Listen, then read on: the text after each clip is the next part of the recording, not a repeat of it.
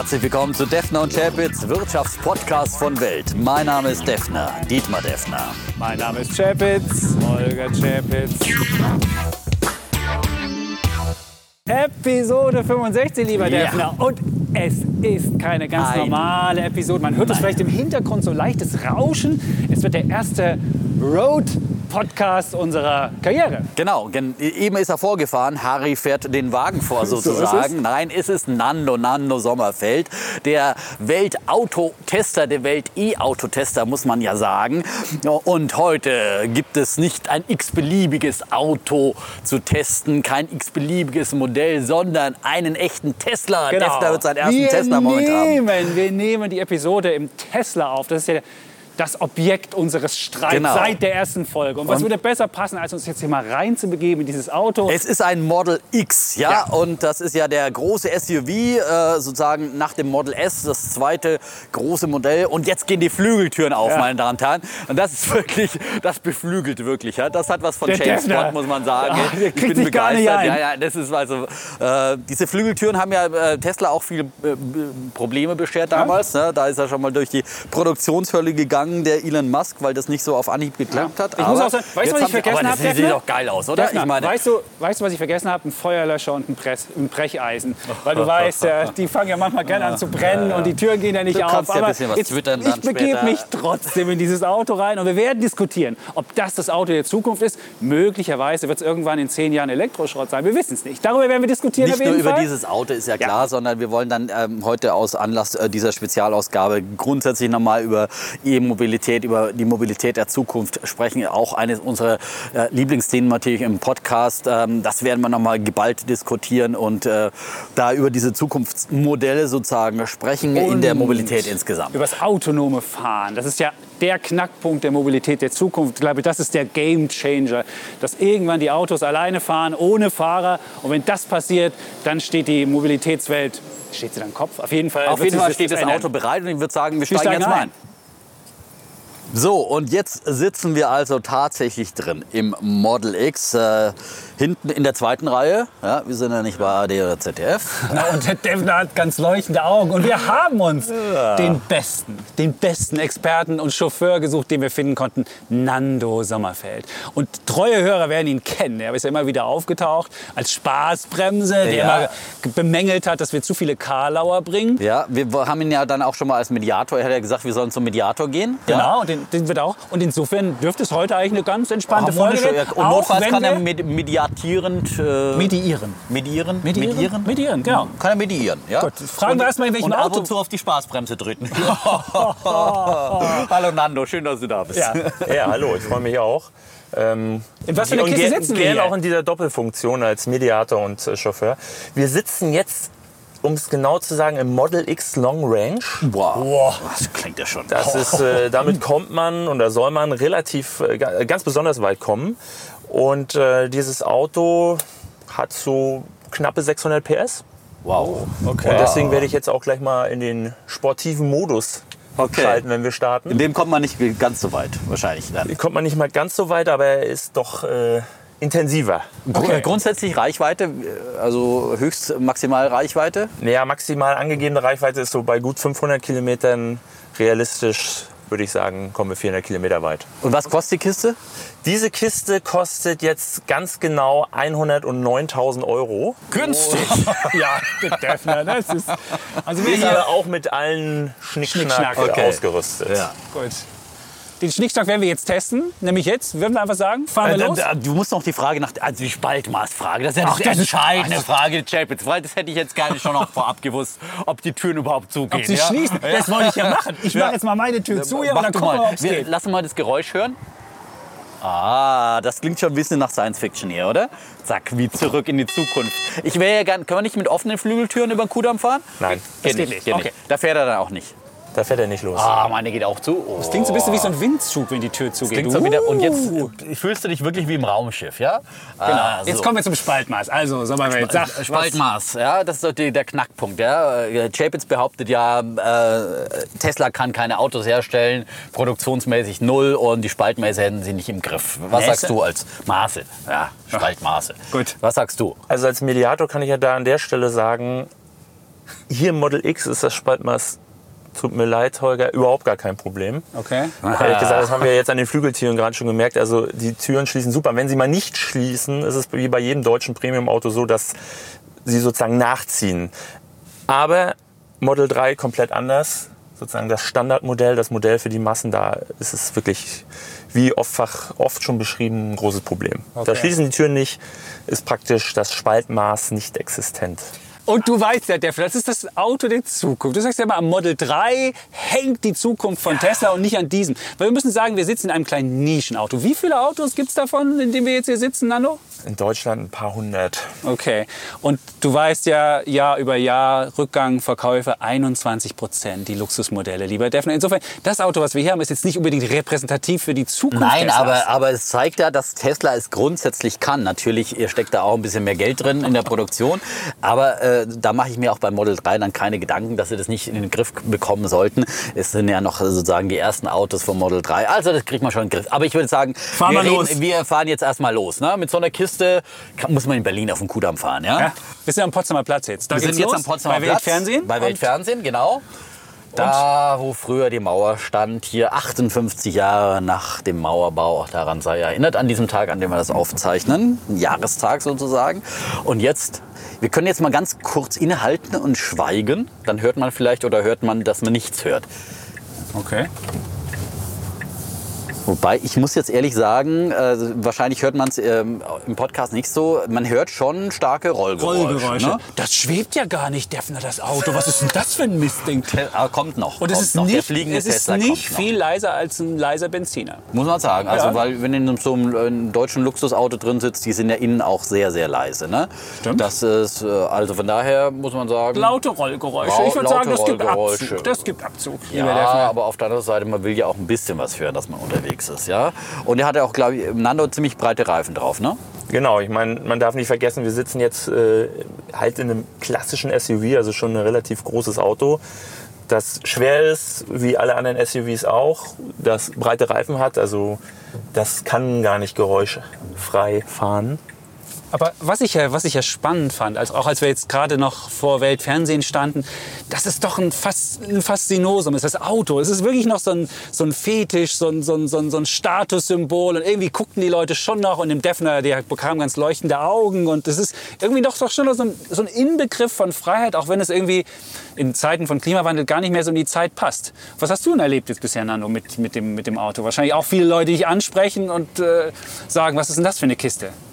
Also man muss sagen, das ist tatsächlich ein spezieller Tesla-Effekt, würde ich mal sagen, dass eine grundsätzliche Neugierde da ist bei diesen Autos, egal jetzt ob beim äh, Model X oder beim Model 3, was ich vorher gefahren bin, dass die Leute schon staunend dastehen und tatsächlich einen auch wirklich anquatschen. Das muss man einfach so sagen. Das passiert einem natürlich mit einem normalen Auto, sag ich mal, Wirst du nicht so angequatscht? Praktisch nicht. Also das ist, das ist wirklich auffällig. Also man, ich habe selten mit Passanten äh, so viel Ach, geredet und diskutiert, äh, wie sozusagen, als ich diese, wenn ich die, während ich diese Autos fahre. Das ist diese Technikbegeisterung, oder?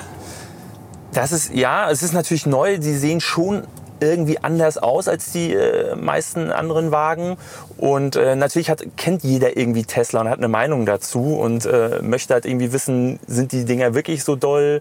Oder viele lehnen es auch komplett ab. Ja, komm, ich wollte sagen, sich gibt- weil trotzdem normal musst du doch nach dem Becher. Ich sehe, der, Ist der- gar kein deutsches. Auto. Ich höre nur noch Begeisterung Nein, nein, nein, aus nein, nein, Worten nein, nein, des nein. Mundes. Überhaupt nicht. Wie Es- kommst du diese Begeisterung? Du musst doch fragen, wo, komm, wo sind die Hater, die Tesla-Hater? Nein, warum denn Hater? Warum muss Naja, es denn Hater sein? genügend Dass die Leute begeistert sind ja? von Technik, das ist ja keine äh, Technik oder gute. Ja, aber das, das gibt muss kein Erfolgsgarant sein, lieber Defner. diese Hater von Tesla, die sagen, ja sein. Elon Musk total über. Du bist doch immer, muss ich jetzt deine Argumente wiederholen? Nein, musst du überhaupt nicht. Ne? Also äh, von daher äh, erlebt man sowas auch, dass man sagt, komplett überbewertet. Äh, Lutz am Empfang, ja? Ja. Ein, äh, einer, der sozusagen vollkommen gegen die Tesla-Aktie ist, ja, zum Beispiel. Auch so ein kleiner, der ab und zu mal Aktien äh, kauft und sagt, ja, man kauft ja mal ein paar Tesla-Aktien, ja. Und gerade aber auch wieder äh, stand da draußen an der, an der Glasscheibe und hat ganz äh, interessiert, fasziniert geguckt, ja, unser Empfangsmensch. Ja. Also von daher, da werden auch manchmal die Paulus, die Saulusse zu. Defner, Ja.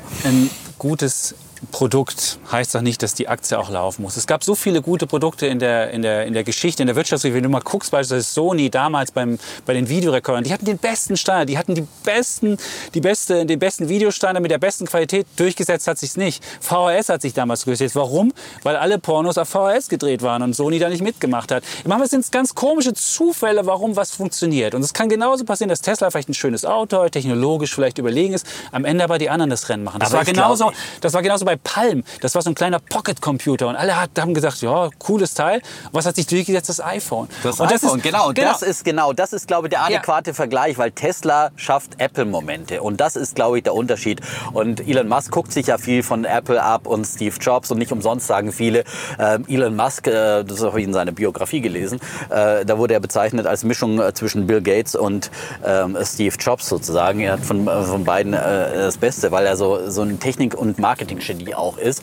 Und äh, Nando, äh, wie, äh, findest, findest du, dass man diese Faszination Apple und äh, Tesla so ein bisschen vergleichen kann? Versucht er hier wieder die Leute auf seine Seite zu ziehen. Ich bin da ja völlig neutral. Ja, genau.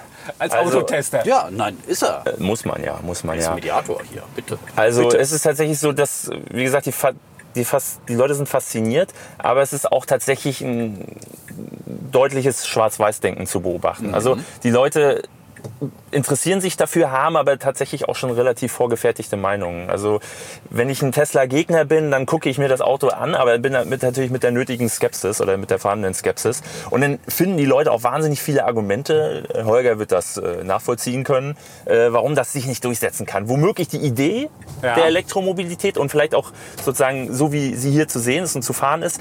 Aber Tesla, die machen ja so viel falsch. Das sind ja Amerikaner. Genau, das und ist die doch der können Punkt. ja auch nicht so richtig die Verarbeitung. Und die, Die- die Deutschen, wenn die erstmal ne? loslegen, dann, dann sind die sozusagen ganz schnell wieder an der Spitze.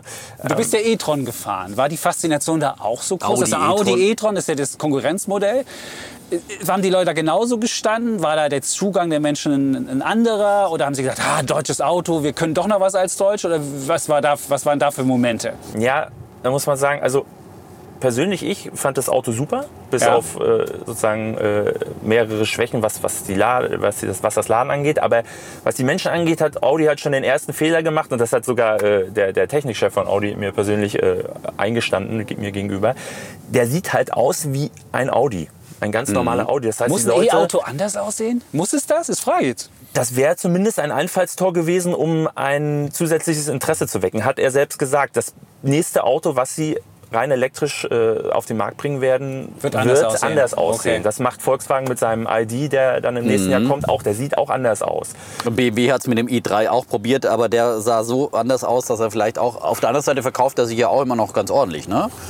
Der i3 zum Beispiel. Der war ja ein Pionier sozusagen im äh, rein batterieelektrischen Ja. Fahren von deutschen Den Autoherstellern. ist der Sommerfeld auch schon gefahren, oder? Den hast du auch schon gefahren, den Richtig, i3. das war mein erstes elektrisches Erlebnis. Ja, also man kann sagen, ich bin da relativ naiv damals noch rangegangen, beziehungsweise Stimmt, er dachte, man könnte überall laden. Das war ein Genau, Fehler. da habe ich auch noch gedacht, dass irgendwie alle 50 Kilometer eine, eine Ladesäule auf mich wartet. Das ist allerdings auch zwei, drei Jahre jetzt schon her. Ähm, das war tatsächlich, man muss es so sagen, ein Desaster, weil ich dann irgendwann nach einer Stunde mit leerer Batterie in der brandenburgischen Provinz festhing und ähm, mich dann sozusagen über eine Haushaltssteckdose retten musste, die mir an einer Tankstelle gewährt wurde, wo ich dann allerdings auch sieben Stunden brauchte, um ungefähr 100 Kilometer aufzuladen Boah. um dann irgendwo an mein Ziel zu kommen. Das war einfach wirklich äh, schlimm. Und äh, seitdem bin ich auch deutlich vorsichtiger und plane meine elektrischen Touren auch. Was allerdings auch jeder Elektrofahrer äh, tatsächlich auch tut. Das ist eben so, man plant die Reise. Oh, aber das ist ja nicht das Gefühl von Freiheit, was man eigentlich haben möchte. Man will ja einfach frei sein, man will einfach losfahren können und nicht genau sagen können, dann bin ich da oder dann bin ich da, sondern einfach losfahren. Das geht also mit Elektroautos noch nicht. Nein, das geht nicht. Also selbst mit dem Tesla, der was die Ladeinfrastruktur angeht, äh, ganz weit vorne ist bisher, äh, muss ich schon gucken, dass ich irgendwie in 200, 300 Kilometern wieder eine neue Ladeoption habe. Ich habe nochmal die Zulassungszahlen äh, für Elektroautos äh, im Juni hier. Da war der i3 immer noch auf Platz 3, muss man sagen, mit 714 ähm, ähm, Absatz. Wie? 714, nicht In einem 714.000. Monat. Nein, 714. 714. Ja, in einem Monat. Das ja meine, nix. sind jetzt noch nicht die Massen. Wir sind ja in Deutschland noch äh, aber- Entwicklungsland. Okay. Äh, aber das Tesla Model 3 hat hatte dann 1300 äh, verkaufte äh, Wagen im Juni. Auf Platz 2 der Renault Zoe. Das ist ja ein, äh, hast du den auch schon mal gefahren, Nando? Den habe ich tatsächlich ein paar Tage gefahren. Das ist ja so ein klassischer, also wirklich ein Kleinwagen. Für eine Großstadt, oder? Das ist so der, der, der. Zweitwagen für äh, zum Kinder in die Schule fahren oder was auch immer, oder? Idealerweise. Genau, also das ist so der Wagen. Also der ist auch völlig unspektakulär. Kostet, glaube ich, aber trotzdem auch immer noch so seine 30.000 kostet der auch. 30.000 für ein unspektakuläres Auto. Also der Preis ist auf jeden Fall schon mal ein Hindernis für die E-Mobilität. Kann man das so sagen? Ja, für viele schon. Also viele sagen, ähm, solange die Autos nicht deutlich günstiger werden, äh, werde ich es mir nicht leisten. Okay. Ähm, zumal viele es eben tatsächlich als Zweitwagen für die Stadt erstmal betrachten. Ähm, wenn man jetzt die Teslas ausnimmt ähm, und da für einen Zweitwagen 30.000 Euro hinzulegen, ohne zu wissen ja auch, wie sich der Wert entwickelt. Man hat einfach keine Erfahrung mit der Wertentwicklung äh, bei Elektroautos. Aber der Verschleiß soll doch nicht so hoch sein von der, E-Autos. der soll nicht so hoch sein, aber auch das ist halt ein Soll. Da haben wir, gibt es noch nicht wirklich Erfahrungswerte. Und Mit Wartung kennt man sich nicht aus damit? Also man Naja, weiß nicht, wie Moment viel mal. Kilometer muss man die Kiste in die Werkstatt bringen, wie oft muss man den... Also Ölwechsel braucht man ja beispielsweise Ölwechsel nicht. brauchst du nicht. Ne? Ich glaube, diese ganzen mechanischen Sachen, die fallen ja weg. Das ist ja schon ein Ja. großer Vorteil. Und du kannst doch äh, viele diese Wartungsgeschichten sowieso bei Tesla wird es ja vorbildlich gemacht, äh, via Software-Update machen. Also du spielst eine neue Software drauf und äh, schon verändert sich zum Beispiel Du der meinst, wenn die Bremsweg. Tür quietscht? Dann Nee, kannst wenn du die doch Tür nicht, dann quietscht, kannst du nicht nicht. das Software-Update machen. Da musst du Aber die Tür bei irgendwie vielen anderen ölen. Sachen, bei Bremsweg-Geschichten und so weiter, haben sie ja schon gemacht, haben, haben da nachgebessert.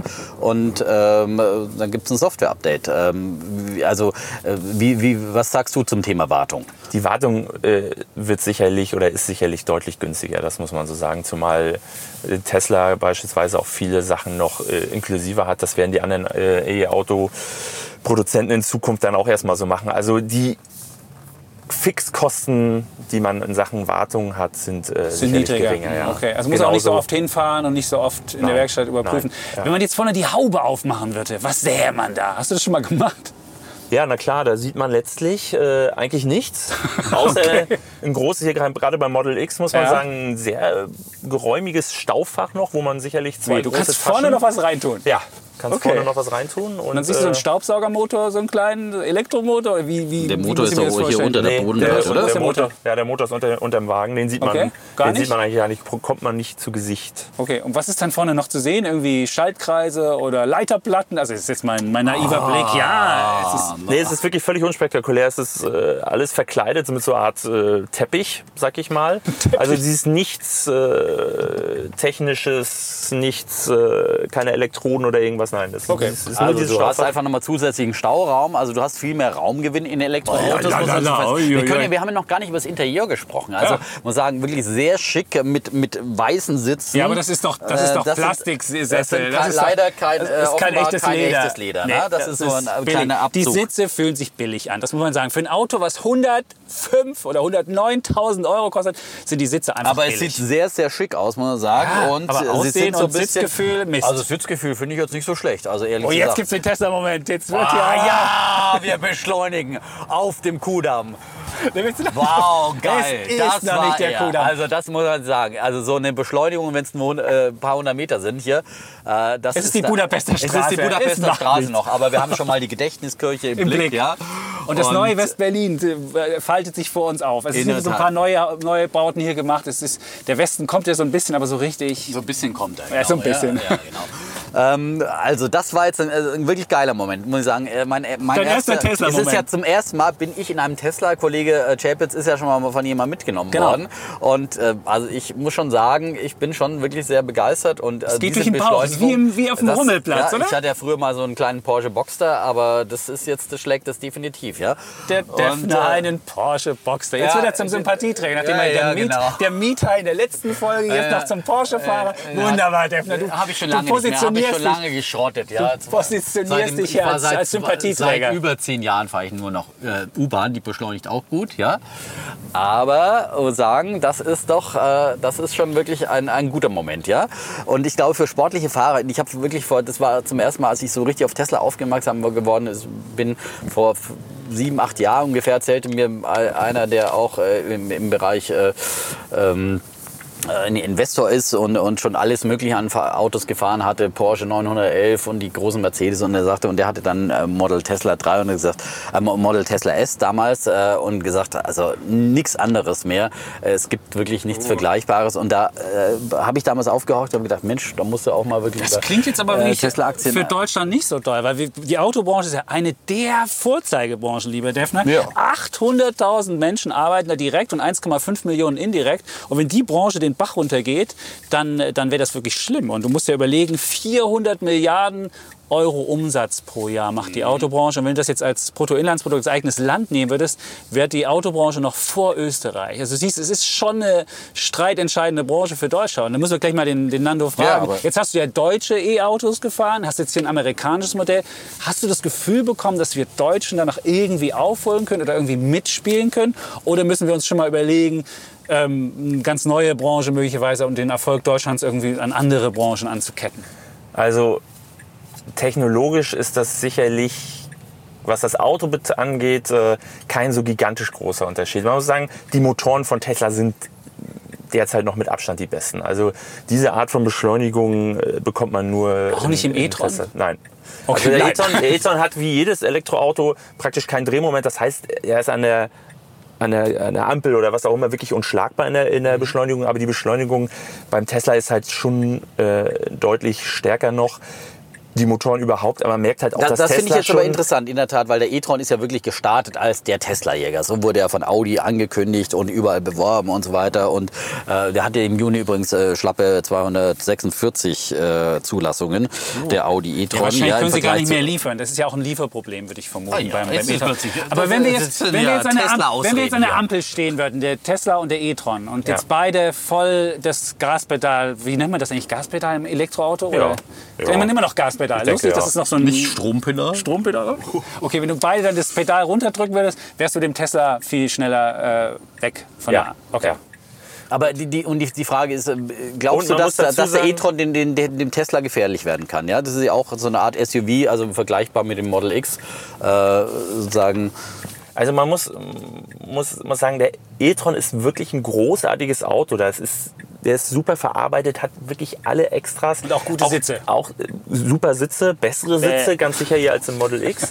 ähm, und er hat auch äh, einen super Motor. Man muss sagen, man kann nicht so schnell damit fahren. Der bei 180, wenn ich mich richtig erinnere, ist der abgeriegelt. Das hast du beim, bei den Teslas nicht. Da kannst du doch deutlich über 200 äh, fahren und auch noch Okay. relativ gut beschleunigen. Über 200 kannst du noch beschleunigen. Ja. Okay, Ähm, gut. relativ, wie gesagt, die Motoren sind bei Tesla wirklich besser. Man merkt einfach, dass die schon viel länger daran arbeiten, ne? dass die sich schon viel Mhm. länger damit auseinandersetzen. Das ist, das ist eindeutig. Also Motor und Antriebsstrang, das geht ja beides. Ne? Genau. Es geht ja auch darum, das Leistung auf die, auf die Straße zu bringen, sozusagen. Und Ähm. ich glaube, das unterschätzen viele und das trauen sie den Amerikanern, selbst wenn sie Elon Musk heißen, nicht zu, dass sie starke Motoren bauen können. Wirklich gute äh, Motoren. Aber wir sind Und- doch eigentlich als Deutsche, waren wir doch die Motorenbauer par excellence. Ja, Natürlich die Benzinmotoren. Die Benzinmotor mit Einspritzer Ja, und wir können Sachen. super, Diesel können wir super. Aber Elektro können ja. wir nicht? Sag mal, Fett, rette mich hier. Ich glaube, ich glaube, dass wir das können. Wir können es noch nicht so gut, weil wir uns erst seit drei, vier oder fünf Jahren damit beschäftigen und Tesla eben seit zehn. Was Und braucht vor man allem denn? jetzt halt, äh, Batterie können wir vor allem nicht. Ne? Das muss man ja auch mal sagen. Äh, ein ganz großer Wettbewerbsvorteil von Tesla ist ja, dass sie sozusagen ihre eigenen Gigafactories haben, wo sie auch äh, Batterien herstellen, äh, zusammen Das mit alte Panasonic. Batterien. Was heißt alte Batterien? Das- Aber das wirst du die sehen, Deutschen haben sowas gar nicht. Die, die überlegen, jetzt machen wir Planungen für Batteriefabriken. Da gibt es einen riesen Streit über irgendwelche Forschungszentren. Das sind wir um Jahre hinterher, sowohl Tesla, aber natürlich auch den asiatischen Herstellern. Ist das nicht der entscheidende Wettbewerbsnachteil, den wir in Deutschland haben, Nando? Also aus meiner Sicht ist der entscheidende Nachteil äh, der deutschen Autobauer bzw. der deutschen Fahrzeuge die Infrastruktur, Ladeinfrastruktur. Das ist der Nachteil? Das, ja, das habe ich ja auch in meinem Artikel äh, geschrieben. Dass es gibt einfach keine Möglichkeit, diese Autos bis auf die Teslas schnell zu laden. Und das ist die Leute, das ist was die Leute äh, stört. Das ist diese ewige Reichweitenangst, so wie ich sie erlebt habe in der brandenburgischen Provinz. Reichweitenangst. Das ist Ähm, neue Angst im Deutschen. Das, German das, Angst. Das ist die Reichweite. Der, der Deutsche möchte oder überhaupt der Autofahrer möchte auch mit einem Elektroauto mehrere hundert Kilometer weit kommen, um, ohne ständig zu fürchten, dass ihm der Strom ausgeht. Beziehungsweise, dass er eben nicht nachladen kann, dass er nicht tanken kann, in Anführungsstrichen. Und das kannst du eben mit dem äh, Tesla, dieses super, sogenannte Supercharger-System. Wie schnell geht das? Das geht, also erstens sind diese Stationen alle 100 bis 150 Kilometer an den neuralgischen Auch in Punkten. Deutschland? Auch in Deutschland. Gut. Auch in Deutschland. Da haben sie vor vier Jahren mit angefangen und das System ist äh, praktisch lückenlos aufgebaut. Meistens an Autobahnen, äh, da wo man es halt auch braucht dann für lange Strecken. Also wenn die mal pleite gehen, sollte ein Autobauer die aufkaufen, alleine schon wegen der Ladeinfrastruktur. Auf jeden Fall. Da sind viele hundert Millionen äh, Euro, wahrscheinlich sogar noch mehr, hineingeflossen. Und eben, es gibt sie und man kann das Auto innerhalb einer halben Stunde praktisch vollladen. Halbe Stunde. So. Ja. Und das ist tatsächlich ähm, ein Zeitmaß, was viele akzeptieren können. Ich kann nicht Da gehst du mal akzeptieren. aufs Klo und Genau, äh, du gehst, Brötchen äh, und so weiter. genau, das brauchst du oder- in einer normalen Tankstelle auch Oh, schon fast. Genau, oder bist geht jetzt- eine halbe Stunde aufs Klo, super. Oder bist mit der Familie, so mit diesem Auto, bist, dann essen die Kinder noch ein Eis, machst du irgendwie eine Pause, machst du auf längeren Strecken meistens sowieso. Und äh, die reicht tatsächlich, um das relevant aufzuladen, dass du in jedem Fall zur nächsten Station kommst. Und das ist eben etwas, was, äh, was die anderen Autobauer, die anderen Autos nicht Ja, haben. aber man darf ja nicht vergessen, wann, wie oft fährst du denn in, in Urlaub die weiten Strecken? Das machst du ja ein, zweimal im Jahr, dass du wirklich, glaube ich, 500 Kilometer fährst. Und den Großteil des Jahres fährst du ja äh, vielleicht unter 200 Kilometer. Das Fährst ja wie hier, wir gerade am Kudamm lang. Du musst Ja, mal wir- sagen, wir wir, fahren jetzt hier am Kudamm. am Kudamm, genau, und jetzt ja. neben der Polizei Oh. stehen wir und jetzt wird der Sommerfeld mal auf 100 beschleunigt. Ich bin gespannt. Jetzt wollte ich gerade beschleunigen. Den hängen wir ab hier in seinem Opel. Ja? Okay, gut, das haben wir jetzt mal nicht gemacht. Der Tesla im Moment auf dem Kudamm muss noch etwas warten. Aber wäre es nicht cleverer, auch eine Batterie einfach zum Wechseln zu machen? Du fährst zur Tankstelle, gibst deine alte Batterie ab und nimmst eine neue einfach rein und hast dann sozusagen den Ladevorgang innerhalb von zwei Minuten gemacht. Es Da gibt gab so ja mal einen chinesischen. Anbieter. Ja, es gab ja auch mal in Israel einen, einen Startup-Anbieter, der pleite gegangen ist. Das hätte, also ich denke, das ist logistisch wahnsinnig aufwendig und teuer. Das hätte natürlich den Reiz, dass man sozusagen das Gefühl, ich fahre praktisch wie jetzt an die Tankstelle ran, dort passiert etwas in zwei, drei Minuten, dann fahre ich weiter. Das würde sicherlich dem Gefühl, was man haben möchte, ich tanke wie bisher, näher kommen. Aber die meisten Experten sagen, dass das wahnsinnig aufwendig ist und dass sich das nicht durchsetzen wird. Da werden eher die Batterien dann einfach besser und eben die Ladeinfrastruktur. Audi und Co. arbeiten ja daran, dass sie äh, ein Ladenetz bekommen und dass dann eben die Autos auch schnell. Man muss ja auch sagen, der e-tron beispielsweise oder jetzt auch der, der Porsche Taycan, der ja dann ja bald kommt, ähm, die können ja theoretisch viel mehr Energie in viel kürzerer Zeit aufnehmen als beispielsweise die Teslas. Nur es gibt diese Säulen dafür gar nicht. Stand Aha. jetzt. Und das ist natürlich ein Problem, weil ich, äh, mir fehlt praktisch die Hälfte äh, der Bestandteile, um das Auto so richtig zum Durchdruck zu bringen. Das heißt aber jetzt schon, dass wir innovativer sind als deutsche Autofahrer, wenn wir jetzt schneller aufladen können. Da hätten wir ja schon einen Vorteil wieder. das, wäre, das wäre tatsächlich, ein, das würde die Sachlage komplett ändern. Was Innovation angeht, gab es ja jetzt eine Liste und da war Tesla nicht mehr weit vorne, sondern Tesla abgeschlagen auf Platz 7. Was ist denn, was ist denn von, von, von solchen Listen zu halten, dass sie jetzt vielleicht technologisch mal führend waren, die anderen aber möglicherweise aufholen und sie überholen? Du weißt ja, überholen ohne aufzuholen. Das war so ein alter Spruch von Walter Ulbricht im Osten. Keiner hat die Absicht, einen Marathon Genau, aber diesem, von diesem Mann stammt ja. dieser Satz. Könnte das passieren, dass wir vielleicht doch noch schaffen, überholen ohne aufzuholen?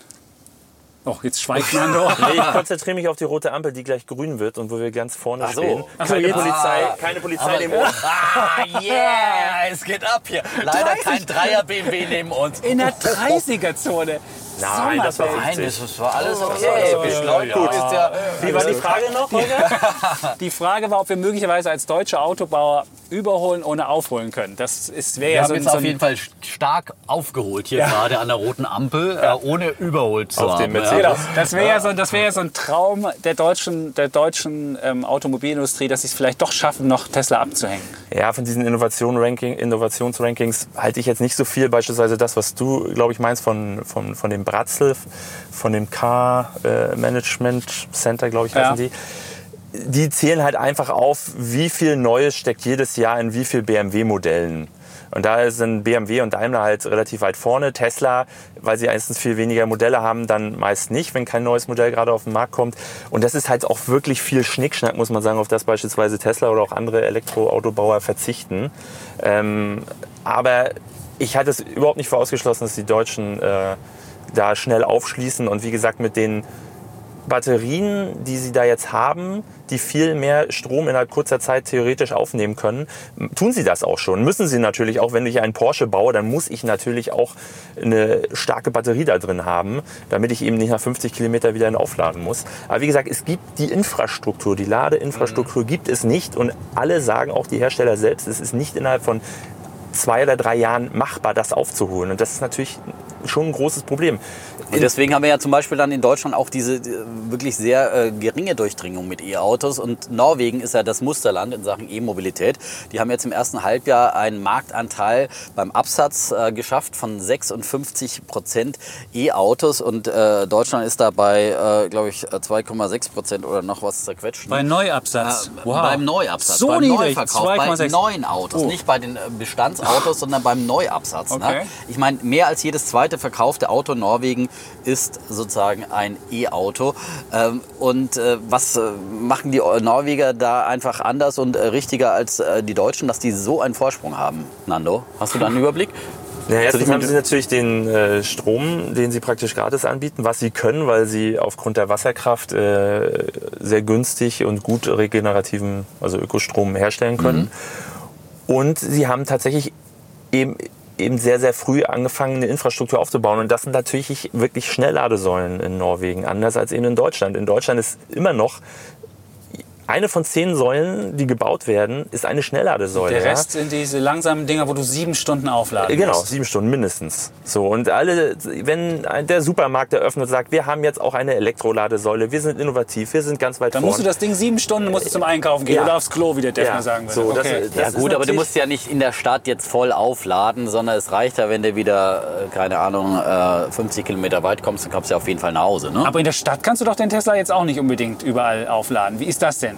Nee, das ist relativ, äh, das ist teilweise relativ kompliziert, weil die äh, Verbindungen dann nicht so ganz passen. Also es gibt Adapter, du, äh, es gibt auch Säulen, das hatte ich jetzt erst vor zwei Tagen, wo man dann allerdings auch relativ langsam, weil einfach aus dieser Säule nicht mehr der Strom nicht schneller fließt, wo man auch den Tesla anschließen kann. Aber da stand dann beispielsweise ein Renault, Zoe und ähm, dann bin ich, da stand er dann und eine Stunde später bin ich wieder da gewesen, da stand er dann immer noch. Der parkt da und einfach ähm, dann habe ich gesagt, okay, dann halt heute nicht kein Strom. Jetzt fahren wir am KDW vorbei. Das muss ich noch mal als alter Ossi sagen, der hat den Konsum Den Konsumtempel, den ja, Konsumtempel, der da. irgendwie 18 Jahre belogen, betrogen, ohne, ohne Kaufhaus. Und jetzt sind wir hier am KDW vorbei. Es ist ein, Am ein, Tag des Mauerbaus fahren wir in Westen Ja. mit dem Ossi. ja. Äh, Mit zwei Ossis. ja. Der Sommerfeld ist Ja. übrigens auch ein Ossi, um das mal hier zu sagen. So, Wo kommst du her, Nando? Aus Mecklenburg. Aus Mecklenburg. Ja, da müssen Aus auch dem Leute schönen herkommen. Mecklenburg, ja?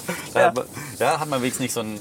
deswegen weißt du auch, warum er Dialekt. nicht so für, für warum er etwas Spaß, weniger Spaß mag. Oder Die der Nord- Nordlichter, die Nordlichter sind sind etwas ähm, Nüchtern. Nüchtern, Ja? Nüchtern, nordisch nüchtern by nature. Ja, Sie haben aber- einen anderen Humor. Sagen wir mal Ja, das ist ja auch okay. Ne? ähm, Jetzt müssen wir trotzdem, wir haben ja noch eine Wette. Wir müssen ja auch wetten. Wette haben wir auch noch und wir, wir wollen ja sowieso grundsätzlich nochmal. Aber wir Über können auch die Wette jetzt machen. die- genau. Ja, genau. Es geht Tesla. ja um die, es geht ja um die Absatzzahlen. Die Frage ist ja, und das ist, bei Tesla sieht man ja entweder, sie kriegen die Produktion nicht hoch, ähm, oder wenn sie die produzieren, sind die Kosten zu hoch. Äh, Nando, wie ist so deine Idee? Ist es möglich, ein, ein, ein konkurrenzfähiges Auto zu bauen, also auch preislich konkurrenzfähig ähm, mit, mit, einer, mit einer äh, Produktion von Tesla, die, die hinter den Deutschen natürlich zurückbleibt, weil die natürlich erstmal alles von, von Null aufbauen müssen. Ist das möglich, da in, in, in- in auch Produktionsgrößen zu kommen, die mal profitabel werden irgendwann? Ich denke schon. Die, das, den Einblick habe ich, das wisst ihr letztlich genauso gut oder schlecht wie ich, ob äh, sozusagen das, Model für, das Modell für die Massen, das Model 3, tatsächlich auch äh, in der Masse gefertigt werden kann. Aber man muss schon sagen, dass gerade auch nach China jetzt schon ziemlich große Stückzahlen in diesen Tagen äh, geliefert werden und dort auch fahren. Aber wir reden natürlich tatsächlich immer noch über deutlich geringere Mengen äh, im Vergleich dazu, was grundsätzlich ja beispielsweise in Deutschland an Autos verkauft wird. Also man muss mal sehen, dass da irgendwie mehrere hunderttausend äh, Model 3 sozusagen in Deutschland neu zugelassen werden innerhalb der nächsten Jahre, kann ich mir noch nicht so richtig vorstellen. Also äh, das Ziel von ähm, ähm, Tesla ist ja in diesem Jahr 360 bis 400.000 äh, Modelle insgesamt äh, zu verkaufen. Natürlich ist Model 3 äh, da der wesentliche Treiber.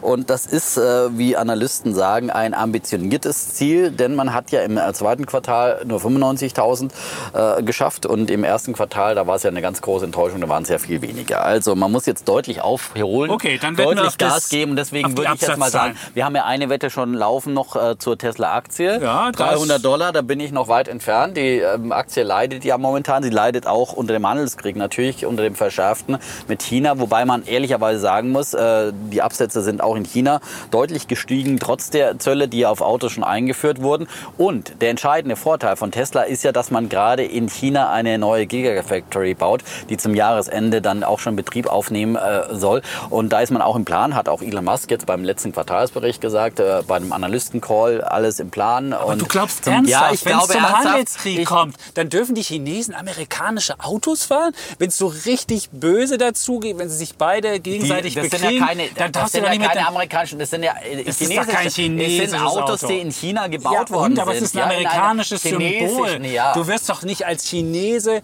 deine Karriere aufs Spiel setzen Ach, mit einer amerikanischen oh, Kiste So schwarz-weiß wird es nie werden, wird dieser Handelskrieg nicht, nicht so werden. Also, gut. Das sind dann äh, Autos made in China sozusagen und äh, da wird der, äh, der Chinese eher zugreifen als bei irgendwelchen Importautos. Ne? Und außerdem ist China der größte E-Automarkt und äh, natürlich sind die Chinesen da auch mit weit vorne. BYD ist äh, weltweit der zweitgrößte Anbieter von E-Autos. Äh, Tesla hat ja BYD abgehängt, ist jetzt mittlerweile im ersten Halbjahr der, der größte gewesen. Ähm, Was bei den Absatzzahlen. Nio? Äh, Nio spielt ja überhaupt keine Rolle, okay. ist, ja, ist ja ein Startup. Aber die holen ja. auf. Ich ja, bin mir holen. relativ diese sicher. Ganz, also ehrlich gesagt, diese ganze Startups. Wir wetten, um die, wir wetten, wir wetten um jetzt um die Absatzzahlen. Okay, du hast gesagt 360 bis 400.000. ist wir die Mitte. Nehmen, wir die Mitte. Die Mitte. Die Mitte. Wir nehmen die Mitte. Ich sage 380.000 schaffen sie bis zum Jahresende. Können wir natürlich erst im nächsten Jahr auflösen. Das stimmt. Die Wette ist ganz Wahrscheinlich klar, so ne? im äh, Februar und, oder März erst. Ähm, ich bin da guter Dinge. Aber wie gesagt, äh, da baut man jetzt, äh, und, und das auch zur Profitabilität nochmal zu deinem Bedenken. Ja. Man baut da auch wieder die neuesten Fertigungsstrecken ein. Da hat ja Tesla sogar in Deutschland deutschen Anbieter von Fertigungsstraßen äh, übernommen, der sozusagen die, die Fertigungsstraßen herstellt. Und da ist natürlich immer mehr an Automatisierung drin, sprich an Profitabilität und die Skaleneffekte kommen natürlich mit größeren Stückzahlen automatisch. Ja? Ähm, Aber die Idee, dass du ohne, ohne Menschen eine Factory aufbaust und das funktioniert, die ist ja leider schon widerlegt worden. Und da sieht man ja schon, dass das nicht funktioniert hat. Das hat und dass man jetzt auch, und dass man jetzt auch noch einen deutschen, einen deutschen ähm, Anbieter äh, sich zulegen muss, zeigt ja, es selbst nicht auf die Reihe bekommen. Und insofern glaube ich, diese Idee, man macht schnell auf, auf Menge und bekommt dann irgendwie eine, durch die Skalierung einen günstigeren Preis hin, das hat nicht funktioniert. Und deswegen bin ich da die nicht so, bin ich da nicht so doch gerade erst an und zu sagen, das hat nicht funktioniert. Das ist gerade immer noch im Startup-Bereich. Die starten jetzt durch von einem Nischenanbieter zu einem äh, Vollanbieter und haben die Autos auf der Straße, die äh, in Deutschland immer noch äh, als Fotos gezeigt werden. Ja, zum Beispiel irgendwie so ein äh, BMW i, i7 oder wie er heißt, der dann äh, auch wieder der Model S-Jäger werden soll, kommt glaube ich 2023 oder sowas und da verschiebt sich das ja auch immer noch mal für ein paar Jahre. Also da bin ich, äh, da bin ich weiter äh, optimistisch, dass Tesla einen großen Vorsprung hat gegenüber den Deutschen. Aber ich muss sagen, ähm, Nando, äh, den, den Porsche darfst du denn dann auch fahren, Porsche Taycan, der wird ja so, ich glaube, die haben sich wirklich viel von, von Tesla auch abgeschaut in Sachen Marketing mit Vorbestellungs-, Reservierungsgebühren und so weiter. Also äh, ich glaube, die, die, das ist äh, ein Auto, das vielleicht am ehesten noch mal auch Tesla-Jäger werden kann. Wie schätzt du das ein? Ja, also wenn der Porsche es nicht schafft, sozusagen beim Motor relativ schnell das gleiche Niveau oder vielleicht sogar ein besseres zu erreichen, dann wird es wahrscheinlich niemand schaffen. Also von daher sind die Erwartungen da natürlich hoch, was natürlich auch gefährlich sein kann. Aber ja, der Taycan soll jetzt, glaube ich, im September tatsächlich schon kommen und ähm, ja, ich bin gespannt. Ich äh, werde ihn testen. Mhm. Äh, Porsche hat gesagt, äh, dass wir dass wir das Auto haben können. Natürlich wie immer für, gleich für ein paar Wochen, weil wir wollen natürlich auch wissen, schon ob der Taycan irgendwie auch Alltag kann. Ne? Was kann der Taycan? Genau. Und, äh, aber und ob der auch Mecklenburg-Vorpommern kann. Das ist immer eine ganz besondere Herausforderung, weil da ja wahrscheinlich die Ladeinfrastruktur noch am, am wenigsten gut ausgebaut ist, oder? Das ist natürlich ein Vorurteil. Das ist ganz klar, ähm, was ich nicht äh, bedienen werde als Mecklenburger. Äh, es ist ein gutes Testfeld, sag ich mal so, weil wer es dort schafft, schafft es überall. If you can make it in Mecklenburg-Vorpommern, you make it everywhere. ja, coole Nummer. Genau. Ähm, aber die, die Frage ist ja auch immer noch sozusagen, äh, die in Deutschland heftig diskutiert wird, äh, ist überhaupt die E-Mobilität, die Mobilität der Zukunft? Ist es das batteriegetriebene Auto? Oder äh, die Deutschen setzen ja immer noch auf äh, Hybridtechnologie, auf diese Twitter zwischen äh, ist doch eine super Idee. Elektromotor und, und äh, sozusagen Verbrenner. Ich finde es ja total Bullshit, weil das ja der, Twitter, der irgendwie beides nicht richtig kann, der zwei Motoren braucht, enorm hohe Kosten dadurch hat und Aber nichts richtig ist. Kein richtiges E-Auto ist, kein richtiger Du Verbrenner musst keine ist. Angst haben, liegen zu bleiben. Also ja. wir waren jetzt in Italien im Urlaub und wir hatten auch so ein Hybrid und zwar aber aus Gas und aus Benzin und dann hat sich Ja, das automatisch umgeschaltet. Ja, jetzt, Gut, jetzt nicht, das ist jetzt nicht das ja Hybrid, was man sich vorstellt. Ja, aber sonst wäre das ja. doch super. Du fährst in der Stadt mit deinem Elektroding und wenn du über Land fährst und Angst haben musst, dass du liegen bleibst, Ja, kann das Ding umschalten. Das was ist wie eine geil ist das volle, denn? das ist eine Übergangslösung, aber wenn äh, die Infrastruktur Ja, um die einfach Leute schnell ranzubringen, ausgebaut- die Angst zu nehmen, ja, die die, Angst Angst zu nehmen, vielleicht die nächsten fünf. Jahre. Aber ich kaufe mir doch jetzt nicht ein Auto, das in fünf Jahren dann komplett überholt ist, weil dann die Ladeinfrastruktur irgendwann ausgebaut sein wird und dann habe ich so ein Twitter-Ding, äh, was äh, überhaupt diese ganzen Vorteile, Wartungs, weniger Wartung eben nicht hat, äh, was äh, nicht weniger Gewicht hat und so weiter, was, was viel mehr Platz braucht und so weiter. Ich glaube, da setzen die Deutschen und die BMW zum Beispiel haben unheimlich viele BMW, äh, Hybridmodelle am Start, ja. Und ähm, Da müssen wir jetzt den Nando als, als, das als Mediator ein. Mediator. Was, wie hältst du es mit Wie dem hältst du Hybrid? es mit dem Hybrid, Ha? genau. Ist das jetzt wirklich ein Kompromiss oder ist es ein, eine faule Lösung, ein fauler Kompromiss? Also Stand jetzt würde ich sagen, es ist ein guter Kompromiss. Ich habe ähm, verschiedene Hybridmodelle jetzt die letzten Monate auch ge gefahren. Zum Beispiel? Also ich hatte ein, ein, zwei, zwei Hersteller, zwei Autos genommen von zwei Herstellern, die es ziemlich gut können, muss man sagen, weil sie, weil sie das schon relativ lange machen. Beispielsweise hatte ich einen, Volvo, einen Kombi, ähm, äh, der, der mich überzeugt hat und dann hatte ich einen äh, relativ großen Porsche, diesen Panamera Porsche ist ja sozusagen eigentlich, äh, die haben sich das ja ganz, ganz früh auf die Fahnen geschrieben, Hybrid und das merkt man auch an den Motoren, dass sie das sehr gut können. Ich finde, Hybrid ist halt gerade für den Ort, wo wir momentan das größte Abgase, CO2-Problem haben, wo wir die größten Diskussionen haben, nämlich in der Stadt, halt schon eine gute Lösung. Weil du kannst deine, ja, meistens sind es ungefähr 40 Kilometer elektrisch fahren. Ist doch super. Du bist eigentlich dort, wo du am dreckigsten, wo das Auto, gerade so ein Porsche, wo so ein Porsche am dreckigsten, am bösesten ist, bist du sauber unterwegs. Dann kannst du halt mit deinem großen SUV die Kinder zum Klavierunterricht bringen oder sozusagen diese ganzen Klischees, wo man sagt, hey, gerade so diese ökologische, ökologisch denkende Mitte der Gesellschaft oder die eher gut situierten ähm, können dann tatsächlich einigermaßen guten Gewissens äh, durch die Stadt touren, weil ich habe definitiv keine Abgase und diese 40 Kilometer reichen immer für alle möglichen Tageserledigungen. Und diese kleinen Batterien, muss man sagen, die es ja dann auch nur sind, die sind tatsächlich auch selbst an jeder Haushaltssteckdose innerhalb über Nacht aufgeladen, ohne weiteres. Und lädt das auch automatisch auf, wenn ich dann fahre im Benzinmodus? Man könnte ja dann denken, man fährt dann über die Autobahn und dann wird das Ding automatisch aufgeladen oder geht das nicht? Das funktioniert nicht so richtig gut. Das versprechen die natürlich, dass man praktisch mit dem Verbrennermotor auch die Batterie auflädt währenddessen. Das ist schwer nachvollziehbar, wie effizient das ist. Ich glaube, das ist nicht effizient. Ähm, was aber tatsächlich gut ist, man kann gut elektrisch fahren, ohne dass man in den Verbrennermodus kommt. Und Stand jetzt finde ich, funktioniert das gut. Ist das, eine, ist das ein super Kompromiss? Allerdings hat Dietmar natürlich recht. Es, das ich kaufe mir so ein Auto eigentlich auch nicht für die nächsten drei bis vier Jahre, sondern wenn, dann möchte ich irgendwie schon vorne dran sein. Also, Hat er also, gerade zehn Minuten mir recht gegeben? Jetzt kommt mal ein Argument für dich, Ja, Defner. Dann für den fängst du Moment. an, hier zu Ja, aber für den frohlocken. Moment, aber ich- es. ich so macht man das als Ja? Mediator. Wie als Ja, Mediator. klug. Jeder kriegt ein Jeder bisschen kriegt recht. Ja, Ja, genau. aber ich habe hier nicht so gemacht, wie der Defner hier so. Ja, ja gut, aber ich meine, ich kaufe dann ein Auto langfristig, wenn ich äh, hier irgendwie, keine Ahnung, so ein äh, Hybrid kostet, jetzt kostet ja alles kannst du es ja auch mal leasen. Hast du schon mal was von Leasen gehört? Hast du mal was Ja, von leasen. Mieten Okay, gehört? Hast du mal was von einem, von einem Service-Dienstleistung? Vielleicht auch mal Leasen. Mobility as Service? Hast du schon Ja, mal natürlich, gehört wenn ich davon? ein Car2Go nehme, ist es mir echt egal, welches Auto das gerade ist. Aber eins muss man ja beim Hybriden auch noch beachten und grundsätzlich bei der E-Mobilität, es geht ja nicht nur nur um das gute Gewissen des einzelnen Autofahrers. Es geht ja um diese ganz klaren äh, Zielvorgaben und äh, der EU und um äh, drohende milliardenschwere Strafzahlungen. Deswegen sagt zum Beispiel Professor Dudenhöfer, äh, dass äh, die E-Mobilität aus seiner Sicht alternativlos ist. Der hält auch nichts von den Aber Hybriden. was ist denn der Hybrid? Als was gilt der denn, der Hybrid? Der gilt halt als Twitter und der zählt, aber es geht ja jetzt um die äh, Reduktion Genau, von Ausstoß. CO2-Emissionen von Neuwagen. Ja. Die Vorgabe ist, bis 2030 sollen die Emissionen, die CO2-Emissionen um 37,5 Prozent im Vergleich zu macht doch ein Hybrid. 2021 Das sinken. Bis 2025 äh, ist das Ziel äh, 15 Prozent.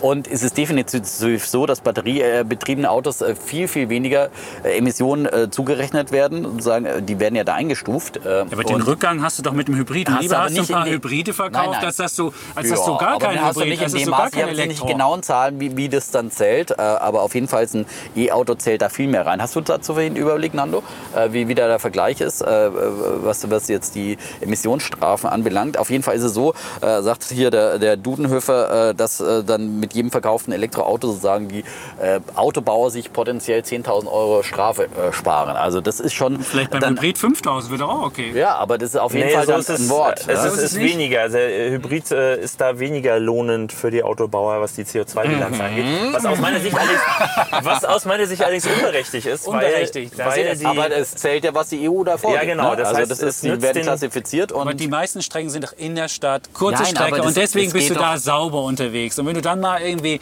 am Wochenende zum See fahren willst oder mal ein den Stück weiter, dann machst du mal deinen Motor an. Und sonst ist der E-Motor am Laufen. Also insofern ist es doch ein sauberes Ding. Also de facto ist es so, dass die CO2-Werte halt haben. Die sind äh, immer noch relativ hoch. Allerdings sind und dadurch nutzen sie den Autobauern wenig, um, wenig sozusagen, um ihre Flotte sozusagen sauberer zu machen oder nachhaltig sauberer. Jetzt sagt er auch schon sozusagen, wie du immer sagst. Nando, sozusagen, das ist das Defner-Wort hier. Okay. wurde ich auch schon dafür kritisiert. Ja, ja, also ich meine, das ist so zu sozusagen. sagen. Ja, aber sozusagen. Und Ja? was ich sagen wollte noch, Genau. ist, dass in der Praxis es tatsächlich so ist, wie Holger sagt, dass ungefähr drei Viertel äh, des Verkehrs, den ich sozusagen, oder der Strecke, die ich zurücklege mit einem Hybrid, ähm, wenn ich sozusagen, das ist wieder, äh, Stadtbewohner beispielsweise bin, dann sind drei Viertel der Strecke äh, elektrisch. Und das muss man sagen, ist schon sehr sauber. Und das wird in diesen CO2-Werten, die den Hybriden zugeschrieben wird, nicht berücksichtigt. Von daher ist das nicht fair, aber was ist schon fair? Also von daher, dieser CO2-Wert steht dort und äh, von daher werden auch die Autobauer nie die große Hybridstrategie fahren, um sozusagen die Vorgaben der EU zu erfüllen. Also von daher Also halten wir fest, Hybrid ist eine Twitter- und äh, Übergangslösung für die nächsten wie viele Jahre auch immer. Und, und dann ist ja die Frage, äh, zum Beispiel äh, VW fährt eben eine andere Strategie. Ne? Also BMW und Mercedes, die setzen ja eher auf Hybriden und so weiter und äh, auf Zwischenlösungen, aber auch auf Und VW E- macht die große Wette. Und VW macht die ganz große Wette aufs rein batterie- batterieelektrisch betriebene Auto mit dem ähm, ID3 äh, Oder wie auch immer man den ausspricht, äh, der jetzt dann zur. IAA Die dann machen nur eins. Da, genau. Wie, wie, ist VW da auf, dem- auf dem richtigen Weg unter den deutschen Autobahnen? Wie bewertest du das? Wir haben ja mit dem Herbert Dies auch schon mal, kann man sich noch mal anhören, einen Podcast gemacht, äh, der da seine Auffassungen vertreten hat, der VW-Chef. Ähm, wie siehst du das, Nando? Äh, mit dem ID3 jetzt ein relativ preisgünstiges äh, Massenmodell in den Markt zu bringen, ist das die richtige Strategie? Also technologisch denke ich, ist das äh, ein riskanter Weg und auch ein falscher. Die VW hat halt aufgrund äh, der Riesenflotte, der Riesenflotte äh, teilweise keine Wahl, weil sie sonst einfach ihre, ihre Werte nicht runterbekommen innerhalb kurzer Zeit. Das ist, predigt Herr Dies ja auch immer. Ja. Allerdings ist Herr Dies auch der Einzige, der eben so ultimativ sagt, Elektro ist das Nonplusultra, weil, und da, da, da kommen dann da kommt dann die Wasserstoff, die Batteriezelle, die Fraktion ins Spiel. Ich habe ja, ich hab ja da auf dieses Argument von Herrn Chapitz dann gewartet. Ne? Aber das ja- ist tatsächlich, was eigentlich alle anderen Autobauer sich offen halten. Selbst die Autobauer, die aus dem VW-Konzern ansonsten kommen, beispielsweise Audi, Ja. die sagen, die Batteriezelle ist ein wichtiger Bestandteil unserer zukünftigen Antriebsstrategie. Also die Brennstoffzelle meinst du? Die Genau, Brennstoffzelle. die, genau, die Brennstoffzelle, der Wasserstoffantrieb. Und das finde ich beispielsweise, wenn man das so kategorisch ausschließt, äh, wie das Volkswagen derzeit tut, finde ich das falsch. Und wie, wie sind denn die Emissionen bei so einem Brennstoffwagen? Ist ja auch ein Elektromotor drin und der einzige Unterschied ist man füllt sich Wasserstoff rein und dann wird das automatisch umgewandelt in so einem kleinen Kraftwerk im Auto. Und wie viel kommt dann hinten an CO2 raus? Null. Hinten kommt gar nichts raus. Du bist ja auch mal so ein Null CO2. Brennstoffzellenauto gefahren. Genau. Wie fühlt sich das an? Kannst du da auch beschleunigen so? Oder merkt man da, dass da irgendwie ein Prozess noch in Gang kommen muss? Oder läuft der genauso wie jedes normale E-Auto, nur dass man statt Strom, äh, Batterie aufladen, dann einfach äh, Wasserstoff drin hat? Du hast dadurch, dass du, wie du schon sagst, einen Elektromotor hast, hast du äh, gleichen, die gleichen Fahreigenschaften wie bei einem Elektroauto. Also du hast auch keinen Drehmoment und bist dann sehr schnell in der Beschleunigung. Und äh, also ich muss sagen, mich hat, äh, ich hatte eines von diesen, ich glaube 500 oder 600 Fahrzeugen gibt es in Deutschland momentan erst. Äh, mich hat das überzeugt. Was war das, ein Asiate? Die sind ja da ziemlich weit Genau, vorne, das ne? war ein Hyundai, ein Hyundai Nexo und das zweite Auto, was es gibt, ist ja dieser Toyota Mirai. Äh, Die Japaner sind da ja ganz weit vorne in, in Japan selbst. Ähm, Da muss man ja auch gleich mal sagen, die sind schweineteuer. Ne? Die kosten doch, glaube ich, irgendwie, also für, für so ein relativ normales Mittelklasse, da kriegt man keinen tollen SUV hier bei Tesla, sondern ähm, äh, kosten auch um die 90.000 Euro zur Golfklasse Ja, ungefähr, oder? Das Auto war ein bisschen größer als ein Golf, war so ein Mini-SUV, äh, nennt sich das. Der hat, glaube ich, 90.000 gekostet oder 80.000. Aber das ist natürlich sehr teuer. Und man muss auch sagen, das Tanken, also der, der Kraftstoff ist auch noch sehr teuer. Das ist halt, ähm, also das rechnet sich noch überhaupt nicht. Das sagt auch niemand, dass das jetzt schon äh, äh, marktreif wäre oder Hat das Und, eine und Chance? wie, aber wie ist denn da, das Entscheidende ist doch, du hast ja gerade von der großen Angst gesprochen, von der Reichweitenangst. Äh, die Ladeinfrastruktur bei äh, sozusagen Wasserstofftankstellen, die ist ja noch viel, viel geringer als bei Elektrosäulen und vor allem, die kann man ja auch nicht so schnell, doch- du kannst auch nicht so schnell eine Wasserstofftankstelle aufbauen, die braucht ja einen explosionssicheren Tank und so weiter und die, die Tanklastwagen, das ist ja viel komplizierter als irgendwo aus äh, einer Laternensäule eine. Ladesäule du zu tankst machen. einmal voll und fertig. Ach ja, das Tanken geht schneller, aber es gibt viel zu wenig äh, Tankstellen, oder? Wie, Nando, du hast einen Test gemacht. Also es gibt tatsächlich äh, wenig Tankstellen. Das entstehen, es gibt, glaube ich, so 60 oder 70 Tankstellen momentan in Deutschland. Die stehen auch strategisch ganz gut.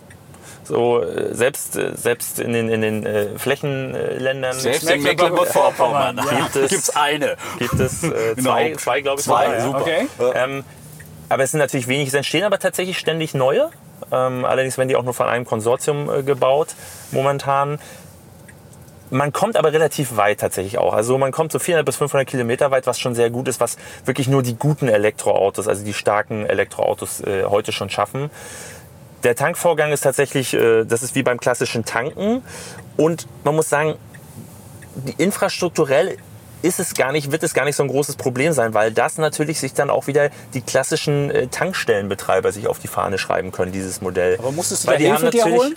Was also muss da jemand, muss da der Tankwart kommen und das machen oder kannst du selbst den Nein, das Rüssel da kann ich, rein? das ist ganz äh, simpel. das ist genauso simpel wie ein normales Tanken. Ja, es ist, ja, letztlich ja. Muss Aber, ja ne, gut luftdicht abdrehen, ab, Genau, ne? dass da nichts rauskommt, weil sonst fliegt dir das um die Ohren. Ne? Die Technologie ist halt, ist halt inzwischen wirklich sicher.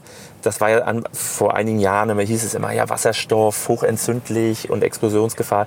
Also das ist, das ist es nicht. Das ist kein. Also da muss man nicht mit Feuerlöscher fahren, so wie ich es hier für den Tesla ja machen wollte. Aber ich glaube, dass für PKW ist das nicht die richtige Technologie. Da ist jetzt einfach die Batterie weit vorne, äh, weil du eben viel mehr ähm, Ladepunkte hast und, und leichter aufbauen kannst. Aber ich kann mir gut vorstellen, dass das für, für eben Nutzfahrzeuge, für Lkw und für Busse und dergleichen, wo man irgendwo auf dem Betriebshof äh, der BVG dann für den Bus meinetwegen dann so eine Wasserstofftankstelle hat, der muss ja nicht irgendwo zur Tankstelle fahren. Oder für, für einen Brummifahrer an den Rasthöfen oder sowas. Also kann ich mir vorstellen, weil die dann eben auch viel, viel mehr da tanken können, dass das die Technologie ist für die Nutzfahrzeuge und dass äh, sozusagen für die Pkw äh, das batteriegetriebene Auto äh, das äh, Maß der Dinge ist. Würdest du diese Einschätzung teilen, Nando? Also das äh, würde ich unterstreichen, das sagen auch alle äh, Experten, dass das im Frachtsektor, auf der Schiene, im, bei den LKWs, dass das sehr schnell eine Alternative sein kann. Und das ist natürlich auch, äh, weil es dort auch sehr schnell wirkt. Weil dort sind natürlich äh, wahnsinnig hohe Abgaswerte, die da auch verzeichnet werden. Und das könnte diese Branchen tatsächlich äh, deutlich schnell, äh, schneller sauberer machen. Also es hängt halt alles ein bisschen auch noch daran, wie sauber der Wasserstoff äh, erzeugt wird. Äh, das ist in Deutschland äh, beziehungsweise grundsätzlich halt auch noch ein Problem. Der ist halt noch nicht wirklich grün, stand jetzt. Aber ist natürlich eine große Chance, Wasserstoff sozusagen als, weil es auch ein gutes Speichermedium ist, weil Ja. man da nicht das Problem hat, den Strom irgendwie über noch nicht gebaute Trassen transportieren äh, zu müssen, sondern du kannst ihn halt irgendwo mit Windenergie äh, lokal erzeugen. Und dann, äh, wenn du den Speicher hast, Laster speichern und, und dann, den Laster irgendwo dahin fahren, wo er gebraucht wird. Also äh, auf Perspektive. Nein, ich finde schon. Und ich Also- fand Brennstoffzelle, ich muss sagen, das, im Aktienbereich passiert ja da auch ga- ganz viel Stimmt. gerade. Da gibt es äh, Nell, so eine norwegische äh, Anbieter von glaube ich, Wasserstofftanks oder sowas. bist du zum explodiert. Brennstoffzellenjünger? Nein, ja, nein, ich gucke mir das an, aber die, die, da ist ja ein großer Hype da. Die, die gehen ja, die fahren Achterbahn regelmäßig, da würde ich jetzt nicht investieren. das ist- A- aber viele, viele haben da auch Dollarzeichen in den Augen. Ähm, und ähm, da würde ich ein bisschen. Ich habe mich mit, mit bei Brennstoffzellenaktien schon 2000 irgendwie Ballard verbrannt. Ballard. Power gibt es immer Ja. noch, aber damals hat man schon geglaubt, das ist die Technologie der Zukunft. Ich habe da groß dran Das geglaubt, aber das war vor 20 Jahren. funktioniert, ja. Und es funktioniert und die. Aktie ist abgestürzt und die XP machen immer noch Aber keine Gewinne und so immerhin. Es existiert Es noch, existiert aber ich noch. meine, du siehst mal, wie, wie lange sowas dauert, ja. Und Mhm. da, da gab es Tesla noch nicht mal im Traum, ja. Und Tesla hat in, in wenigen Jahren äh, sozusagen äh, ein ganz anderes Level. Aber. Defne, wir müssen jetzt nochmal über den äh, generellen Verkehr. Wir fahren jetzt die ganze Zeit, Ja, wir sind jetzt gerade am Verlagsgebäude Ja, vorbeigefahren, Axel Springer, Straße. genau. Und fahren wieder zum Potsdamer Platz. Und wir sind ja fast nur gekrochen. Und die Frage ist die Mobilität der Zukunft. Das, die Frage haben wir noch nicht beantwortet. Wenn E-Mobilität oder Carsharing oder was auch immer, den Stau kriegt man so nicht von der Straße, oder? Was würdest du sagen? Also ich meine, ich, wir fahren jetzt ja hier die ganze Zeit irgendwie anderen Autos hinterher, fahren hier maximal mal 30. Und wenn wir mal an der Ampel Erster sind und mal beschleunigen können, können wir uns freuen. Aber so richtig das Problem, den Stau wegzubekommen, die Straßen freier zu bekommen, das scheint man ja mit Elektromobilität nicht hinzubekommen. Oder Nando, was sagst du dazu? Das ist ja wahrscheinlich, ähm, gut, man eher noch mehr Autos auf die, auch- auf die Aber hier Straßen sehen wir bekommen. jetzt zum Beispiel, fahren wir gerade vorbei an neuen Mobilitätslösungen, weil es gerade passt. da stehen vier Lime E-Scooter, ja. äh, E-Scooter, das ist- E-Roller, ja, ja. das Hate-Thema. Das Hate-Thema. Dann steht da ein Jump-Rad von Uber, ein Elektrorad. Da bin ich jetzt ein paar Mal welche gefahren, muss ich sagen. Die sind, fahren sich wirklich sehr flott, ja. Ja. Und da kann man auch schön am E-Scooter vorbeiziehen und das kostet ungefähr das gleiche Leihgebühr.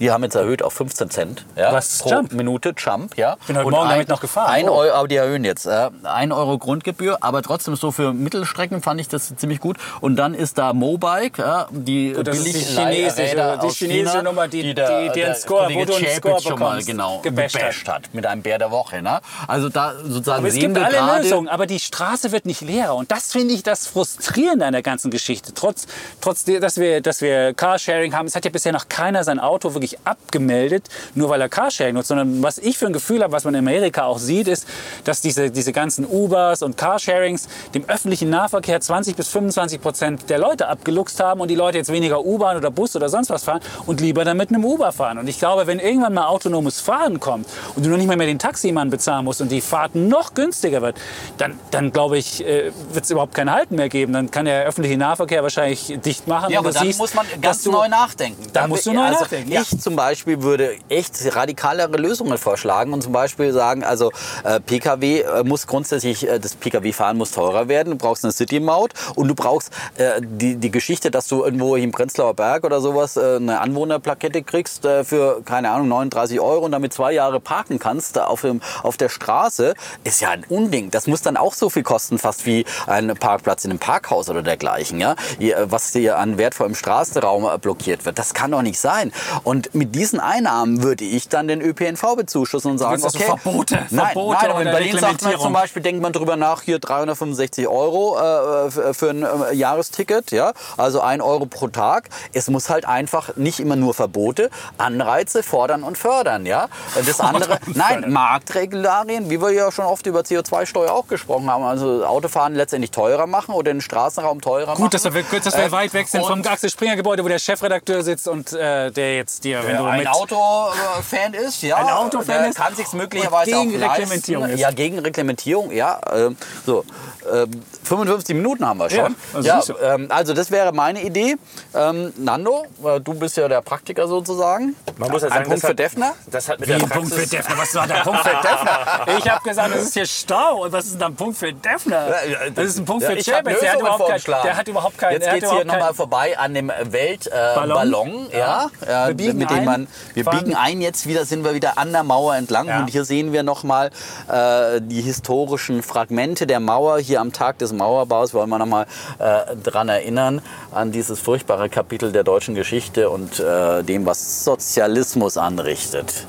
Ja, und Ja, jetzt sitzen aber wir hier zurück zusammen, nochmal zum- Ost und West ja, im Wagen, genau, im Tesla, genau, im genau. erzkapitalistischen nur Auto. noch mal, das ist damit doch wir ein wunderbar. bisschen Berlin-Eindrücke hier auch nebenbei Ja. noch mal vermitteln.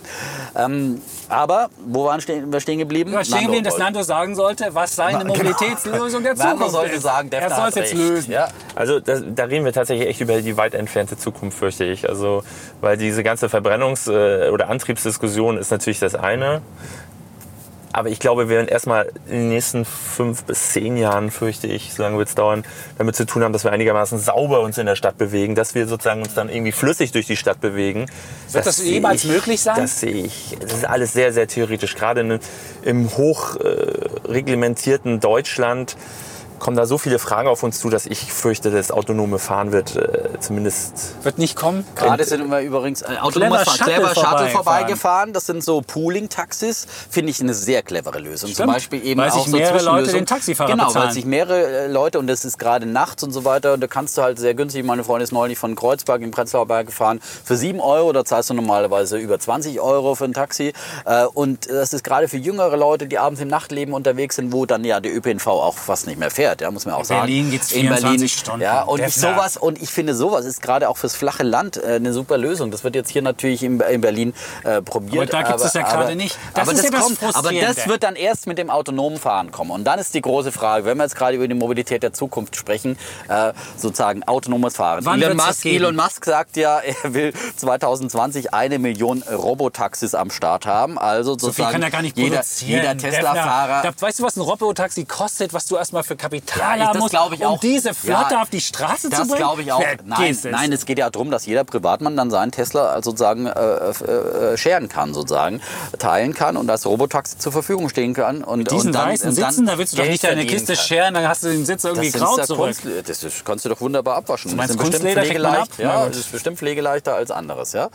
Und da Aber gibt's wann ja wirst du denken. Lando, gibt es autonomes Fahren? Wird es irgendwann kommen? Wir hatten ja eben schon angefangen, diese Diskussion, und dann äh, kam der Defner mit seiner Mauerdiskussion noch dazwischen. Nein, jetzt muss ja mal kurz, wir müssen ja ein bisschen Umgebung auch Ja, mit ja. aufnehmen. Das wird es, das wird es in verschiedenen Gegenden, gerade in den USA wird es das sicherlich schon in 10 oder 15 Jahren geben, aber flächendeckend im großen Stil kann ich mir nicht vorstellen, dass das vor 2040 ein Thema ist. Vor fünf- in 25 Jahren erst, meinst du? Ist meine Prognose, muss ich sagen. Also ich bin da Das sind wirklich 20 sehr, Jahre, Defner, aber mach Oh, okay. skeptisch. Ah ja, stimmt. ja, das ist ja ja, schon ja. 2019. Ja, okay. Der ist schon, der ist wieder zurück in die Vergangenheit gegangen. So, ja. Aber- ja, genau, jetzt fahren wir rechts und wir sind gleich wieder in der Einhornstraße und fahren gleich wieder vor unser Weltfernsehgebäude hier am Potsdamer Platz. Und das war eine sehr, sehr schöne Und der Rundfahrt. Nando hat uns gefahren. Das, ist, das wird noch kein autonomes Fahren. Hättest du jetzt auch einstellen können, irgendeinen autonomen Modus und dann wäre, hätte das Lenkrad sich gedreht, ohne dass du die Hände dran hast? Oder geht das nicht beim Tesla? Doch, das kannst du auch. Das ist, da ist Tesla tatsächlich auch ziemlich weit vorne. Ja. Ähm, allerdings in der Stadt ist das halt schon wirklich äh, bisschen, bisschen schwierig.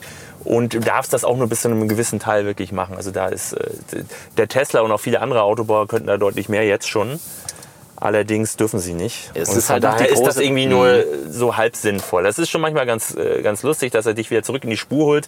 Wenn du eigentlich sagst, ich würde jetzt gern abbiegen oder irgendwie äh, ein bisschen weiter links fahren, dann sagt er nein. Und die erkennt er auch die Spur. Nicht, dass Das- er dann denkt, dass wenn die, wenn die Linie nicht durchgezogen ist, dann fährst du auf die Gegenspur und auf einmal denkst du, huch, Ja, ja, das funktio- funktioniert schon sehr, sehr gut. Wie gesagt, technologisch bin ich der Meinung, dass autonomes Fahren nicht so weit weg ist. Äh, Da kann man, glaube ich, in fünf bis zehn Jahren äh, schon äh, sozusagen, das könnte man schon realisieren. Aber die Angst der Leute Die wahrscheinlich. Angst der Menschen, dass sie sich wirklich in so ein Auto setzen, ohne Lenkrad womöglich. Ich meine, der Kollege Beutelsbacher hat das ja mal, unser, unser New York-Korrespondent hat das ja mal getestet in, in den USA. Da ist ja die, die Idee des Telefahrers äh, sozusagen relativ, rela- relativ prominent momentan. Die sagen, wenn die Menschen sich in ein autonomes Auto trauen, dann am ehesten noch dann, wenn sie wissen, dort ist noch jemand, der eingreifen könnte. Okay, also es ist dann einer pro forma da, aber der macht nichts. Genau, der ist ferngesteuert praktisch gefahren. Ja. Und wenn das Auto irgendwie liegen bleibt oder es dann doch irgendwie ein Problem gibt, dann Ja. ist, ist jemand da, der das Auto übernimmt. Aber damit hast du ja die Produktivitätsvorteile Ja, nicht, dass du den, die, die Haftungsfrage ist ja dann, wenn du sozusagen, du sitzt dann hinterm Steuer und willst den Film gucken und dann bist du dann doch wieder als, als Fahrer dran. Wer haftet? Das sind dann die großen Fragen. Ich glaube, das große Problem sind die rechtlichen Fragen. Äh, zum einen die Haftungsfragen, wer haftet dann, wenn ein Unfall passiert?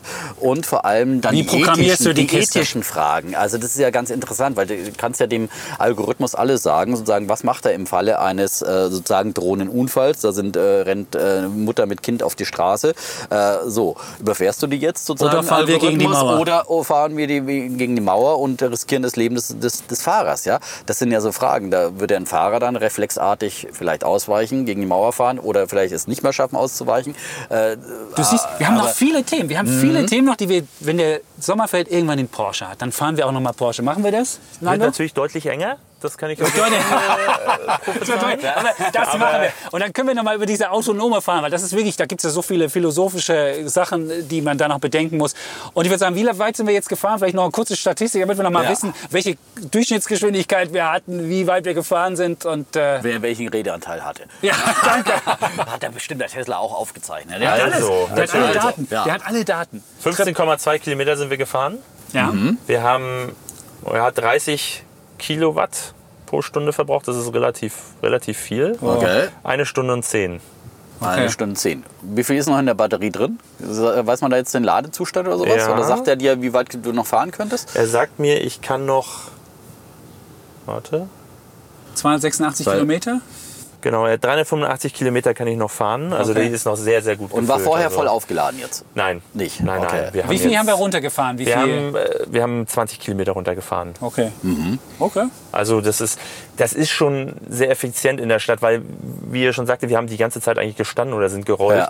Aber dann verbrauchen wir natürlich auch keine Energie. Wir stehen und dann ist auch keine Energie. Das ist Also dieses Anfahren und dieses- Das, das ist einfach ein so Riesenvorteil. viel. nein, nein, und auch überhaupt das Stehen. Wenn du im Verbrenner natürlich Ja, stehst, dann äh, verbrauchst du Sprit. Und das macht er Ja? hier nicht. Und das macht er eben nicht. Super. Also, Wunderbar. Jetzt haben wir noch was gelernt. Zukunft. Wir haben noch Ja, was, das also ich als, als Radfahrer. Absolut, wir haben sehr viel gelernt Ja. und es war vor allem mein erster Tesla-Moment im Ja. Leben und Tesla ist ja ein Dauerbrenner bei uns im Podcast von Folge 1 an und deswegen war es jetzt auch mal wichtig, dass wir das mal in der Und Praxis Nando war testen. ja auch von Folge 20 Nando, regelmäßig dabei. treuer Insofern Hörer, ein wunderbar. Mediator, ein Ja, Impulsgeber, ein dabei. Spaßbremser. Und heute durfte er mal den Bremser machen am E-Auto. Nein, aber er hat vor allem sehr beschleunigt. Er war heute kein Bremser, er war heute ein richtiger Gasgeber, Stromgeber Ja. und Impulsgeber. Und Gastgeber. Ja, Gastgeber Gastgeber sozusagen. auch, also und alles. Expertengeber. Ja, also Sagen wir vielen Dank, Nando. Vielen Dank und ähm, schön, dass du dabei warst. Vielleicht mal wieder. Ja. Und ansonsten sagen wir Tschüss, Und ciao. bleiben Bulle, Und Bär. Defner. Und Chapitz. Und Sommerfeld.